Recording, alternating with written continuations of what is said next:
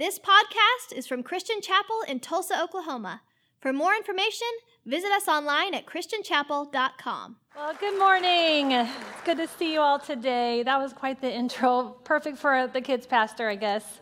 Um, and I don't know, Andrew has done an amazing job putting Chris in all kinds of different places, his sabbatical. So I don't think he even knows all the places he's been, but we'll have to make sure he finds out when he gets back. Um, so, yes, I wanted to let you know I'm very happy to be here with you this morning. I'm also happy to tell you that next week Pastor Chris will be back. Totally okay to clap. It does not offend me at all if you're excited that he's back. That is fine. We're all very excited that he is coming back again. We hope that he's had a re- refreshing and recharging sabbatical. Pastor Chris Godfrey has done an amazing job leading in Pastor Chris's absence. If he's in here, but yes, we're so thankful for his leadership during this time. And we will be very excited to welcome Pastor Chris back. Our staff is a pretty uh, tight knit group. We're kind of like a family. And so when someone's gone for an extended amount of time, we definitely feel the absence. And so it'll be really great for us to welcome him back this week. Speaking of welcoming people, Pastor Cream already did it, but seventh graders, welcome to the adult service. Sorry you get me again. I know.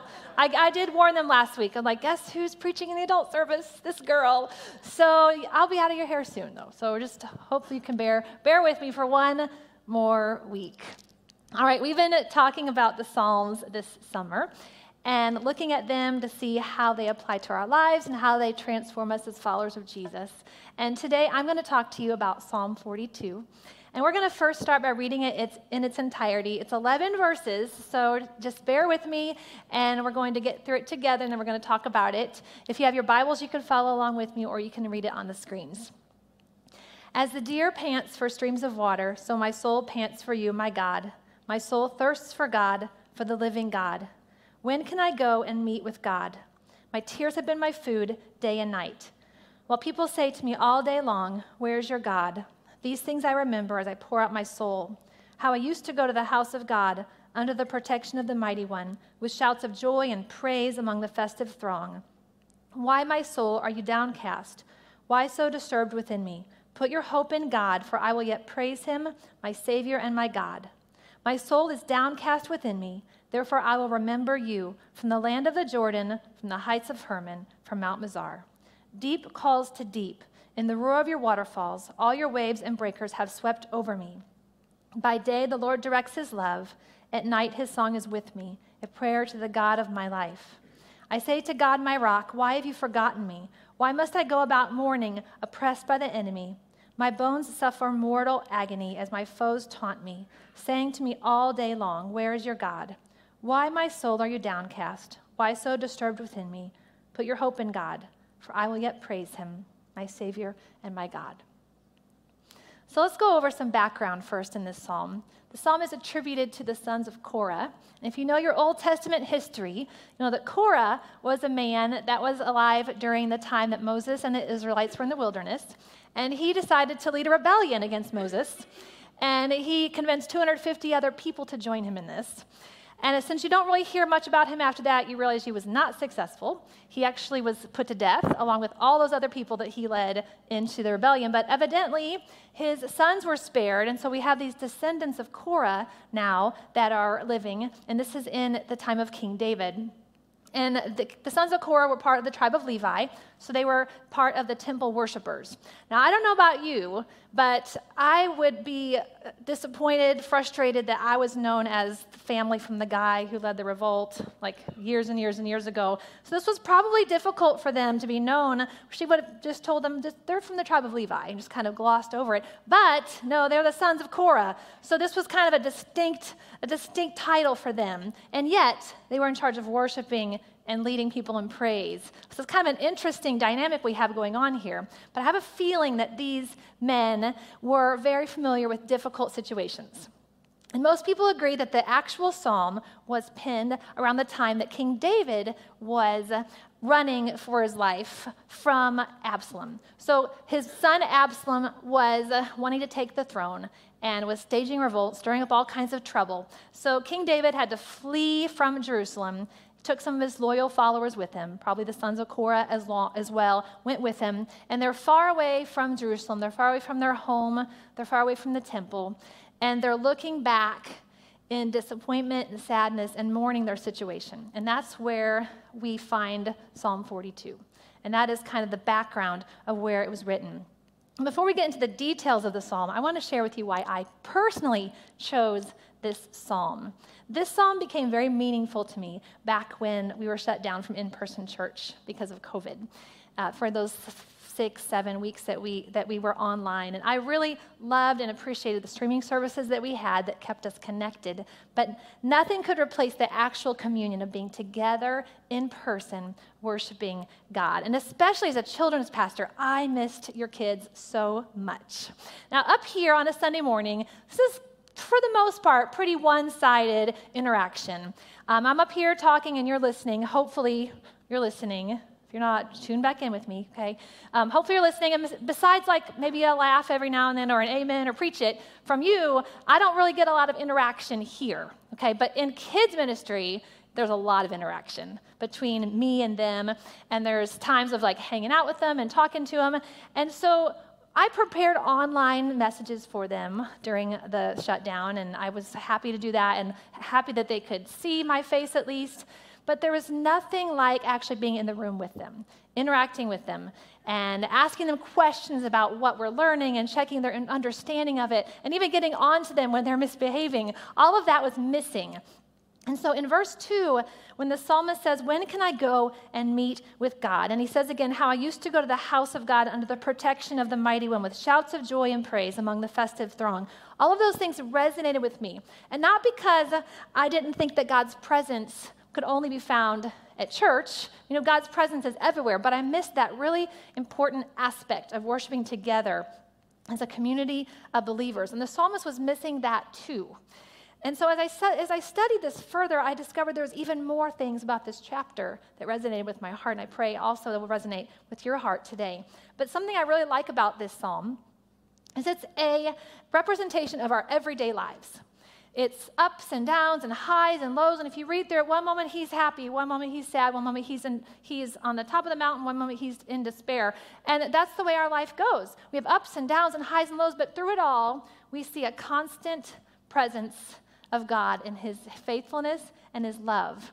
And that's what the psalmist was seeing too. And so today, rather than going verse by verse by verse, because it would just be kind of a roller coaster ride, I'm going to pull out the lows of what the psalmist was experiencing. And then we're going to pull out the highs of the things he knew about God.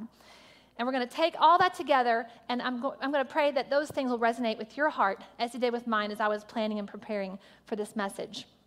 So, the first thing we want to talk about are the lows, the lows that the psalmist was going through. So, we already kind of referenced it. He was longing to be in God's presence. He wanted to be in the presence of God. And it says, verses 1 and 2, he says, As the deer pants for streams of water, so my soul pants for you, my God. My soul thirsts for God, for the living God. He shows us here a picture of a deep, deep thirst for God's presence. And Charles Spurgeon describes it really well when he says, The enjoyment of communion with God was an urgent need of his soul. He viewed it not merely as the sweetest of all luxuries, but as an absolute necessity, like water to a stag. He knew that he needed God's presence, just like he needed water. Another thing that he was experiencing is that he was surrounded by negativity. He was surrounded by negativity. He says in verse 3, he says, People say to me all day long, Where's your God? Verse 10, he says, My foes taunt me, saying to me all day long, Where's your God? And I hope you don't have friends like that in your life, that when you go through something, they say, Well, where's God right now? Hopefully, you have people that encourage you and, and speak good words to you. But this psalmist was surrounded by people who were just kind of like kicking him when he was down. And not only were they not helpful and not encouraging, but they were actually just really helping him to be tempted and believing the lie that God had abandoned him and God didn't care about him anymore. And so he's in this space too where he's fighting all this negativity while he's also going through a time of wanting God's presence and not being able to get where he needs to be, which is also the next thing he was experiencing. He was feeling isolated. He was isolated from his normal routine where he would go and worship. And when, he's, when you're isolated, for those kinds of purposes. Now, sometimes we, we take time to isolate ourselves to hear from God. This is not what we're talking about here. We're talking about times where life has pulled you out of what you normally love and enjoy, and you have, you have found yourself isolated for whatever reason. And it could be like a situation our psalmist had. It could be even something good like a new job or a baby, something like that. But you find yourself all of a sudden just isolated where you, you don't get to do what you normally do to feed your soul. And that's where he was. And the problem with isolation is it's very dangerous because when we're isolated, we begin to listen to the voice of the enemy telling us lies about ourselves, our circumstances, our situations. It's very easy to open up our minds to that kind of a thing. And so he was feeling that isolation from spending time in the presence of God.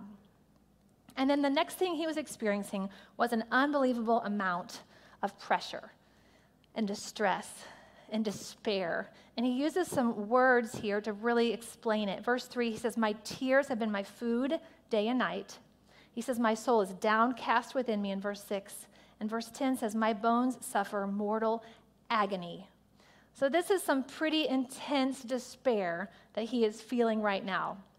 So, he paints this picture here of someone who is discouraged, who is frustrated, who's overwhelmed, depressed, feeling abandoned, feeling isolated. So, we have all of that over here. Now, sounds like we're about to write a country song, but that's not what we're doing. We're going to do a sermon. So we're going to shift from this area here and we're going to come over to the other side because in this psalm, sprinkled amongst the sadness and the despair and the isolation and the depression, are some beautiful insights to what the psalmist knows about God and what he is taking to heart and what we need to be reminded of this morning. So, the first thing that he knows is he knows his hope is found in God. He says it in verse 1. He says, My soul thirsts for God. He knows that God is the only one that can quench the thirst, that the need he has can only be met by God. Verse 5, he says, Put your hope in God. Verse 6, he says, My soul is downcast, therefore I will remember you. So he knows that God is the only answer to the hope that he needs. He knows where to go to get his hope restored. The next thing he knows, he knows that worship is the key.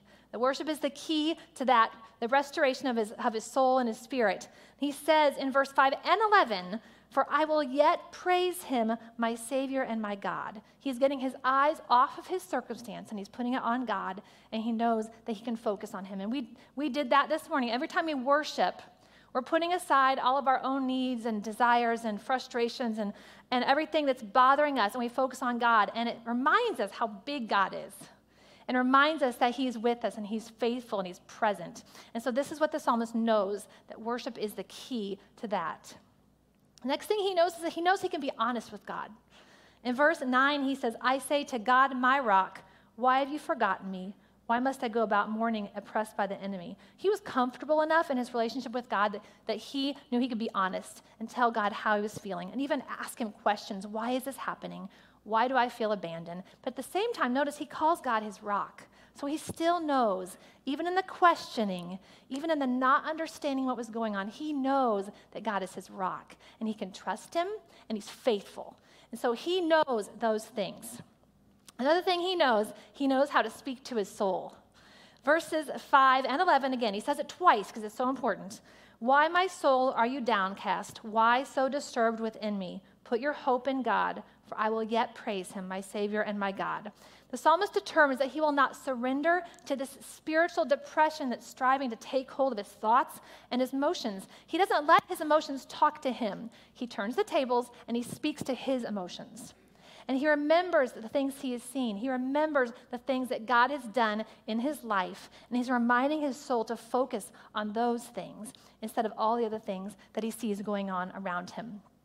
And that finally, the last thing he knows, he understands the depths of God. Verse 7 says, Deep calls to deep. In the roar of your waterfalls, all your waves and breakers have swept over me. This psalmist is in deep despair. And he compares it to being under a waterfall. Now, I don't know how many of you have seen a waterfall in person. They're pretty amazing. We went to Hawaii, my husband and I did a few years ago, and we saw many beautiful waterfalls. And we even took time to hike down to one. And the closer we got to the waterfall, the bigger I realized it was.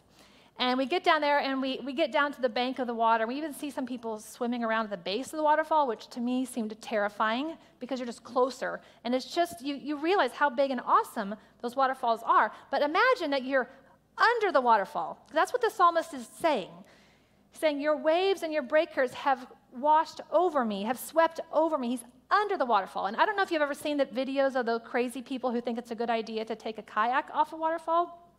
Seen those anywhere? I watched some vid- videos. I kind of got stuck. I, you know, you watch something you just want to keep watching. Uh, for about 10 minutes, I watched people going off on a kayak into a waterfall. And they go off and you can't even see them at first. And they pop up somewhere else down the river. I don't know how long they had to hold their breath. I don't know. I don't like to think about it because it's a terrifying thought.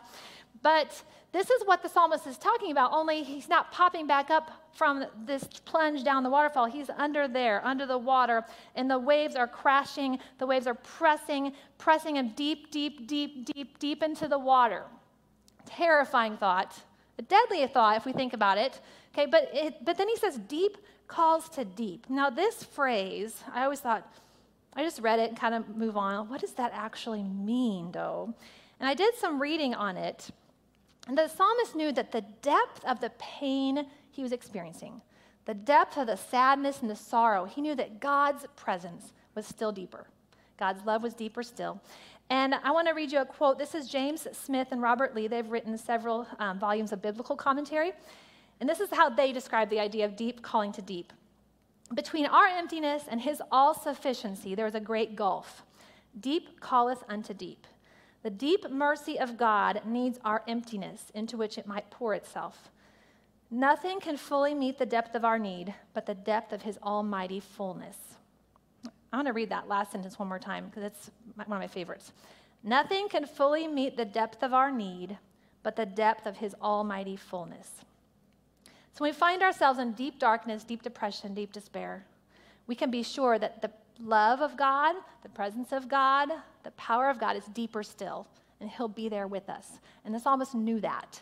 That even in the deep depression he was in, God's deep love was there. And his deep power was there, and his ability to be with him. And the same thing for us in our lives. He will be with us in those deep moments. Now, hopefully for you this morning, you've already kind of listened through it, thinking about your own situation in your own life, and made some connections between the psalmist's experience and your experience. But I want to give you a few key things that we can really focus on this morning as we take Psalm 42 to heart in our own personal lives. The first one, especially for those of us who are going through really deep, dark times, the first thing we need to do is we need to thirst for God's presence. We need to thirst for his presence we know when Jesus talked to the woman at the well, and he told her he was the living water. And going to him will satisfy our deepest thirst. So when we're hurting and when we're in pain, we know we can come to him, and he will be there with us. He will be close to us. And when we go through hard times, the answer is not to draw further from God. The answer is to draw near to him. James 4 8 says, Draw near to God, and he will draw near to you. He desires to be near you. And we see this all the time when people go through difficult situations and they kind of withdraw and they stop going to church, they stop hanging out with their friends, and they just kind of don't really want to be around people. Whether it's it's a thing, it's a maybe it's a question of pride or um, being embarrassed or whatever's going on in the, their life. But the answer is not to to to go further from God. The answer is to draw closer to Him, to recognize our need for His presence, and to draw close to Him. The other thing that we can learn when we're facing difficult situations is to remember God's faithfulness. The psalmist takes lots of care to remind himself several times that God is faithful. He says, God is our rock, God is our Savior. And even in the midst of questioning what is going on in our lives, we don't understand what's going on, we can know that He is faithful. We can know that He's with us and He is moving in our lives. Psalm 91 4 says, He will cover you with his feathers, and under his wings you will find refuge. His faithfulness will be your shield and rampart. God's faithfulness stands firm, and we can trust his faithfulness. And the last thing that we can remember to do when we're going through difficult times is to speak to our souls. And you've probably heard it before no one talks to you more than you talk to you. And so I, I tend to be a person who talks to myself a lot. I don't know if anybody else does. I remember one time my husband and I were, he's already laughing because he knows I'm going to tell this story. We were, we were dating and we were walking down the sidewalk of our college. We met at college and holding hands, like we are fully like with each other, hanging out. And he looks over and I'm actually having a conversation with myself. I'm just talking away and he looks over at me And I guess I, we were, I was really comfortable with him because I, I don't even know what I was talking about, but me and me and me were having a great conversation. And so I always think about that. I talk to myself a lot. So if you ever see me around here, you might, I'm sure some of the staff have caught me talking to myself before. Anyway, no one talks to you more than you do. Okay, but the question is when you're talking to yourself, what are you saying? What are you saying to yourself? Are you letting your circumstances and your emotions dictate the narrative in your mind, or are you speaking words of encouragement and truth over your situation? King David says in Psalm 103, 1 through 2, Praise the Lord, my soul, all my inmost being, praise his holy name. Praise the Lord, my soul, and forget not all his benefits. Now, a couple things about this idea of speaking to our souls. This is not an act of ignoring what's going on in our lives. If anything, Psalm 42 teaches us that. The psalmist was not ignoring everything, he was addressing head on his situation. But he was also taking time to remind his soul trust in God. I will praise the Lord, I will trust him. Okay, something else that speaking to your soul is not, it's not just this little positive affirmation experience. It is a spiritual discipline to speak to our souls. And it's a spirit led moment where we choose to let the Holy Spirit speak into our hearts the truth of who God is and what He wants to do in our lives. It's focusing our minds and our thoughts on God and God's faithfulness and God's truth and His love. So I want to invite you to stand. And just in a little bit, our musicians are going to come back and they're going to lead us in a song, lead us in worship. And as we worship today, we're going to do some of those things that we talked about. We're going to focus on God's faithfulness. We're going to let the Holy Spirit speak words of encouragement into our souls. And I want to ask you to really think for a minute about maybe a deep need that you have.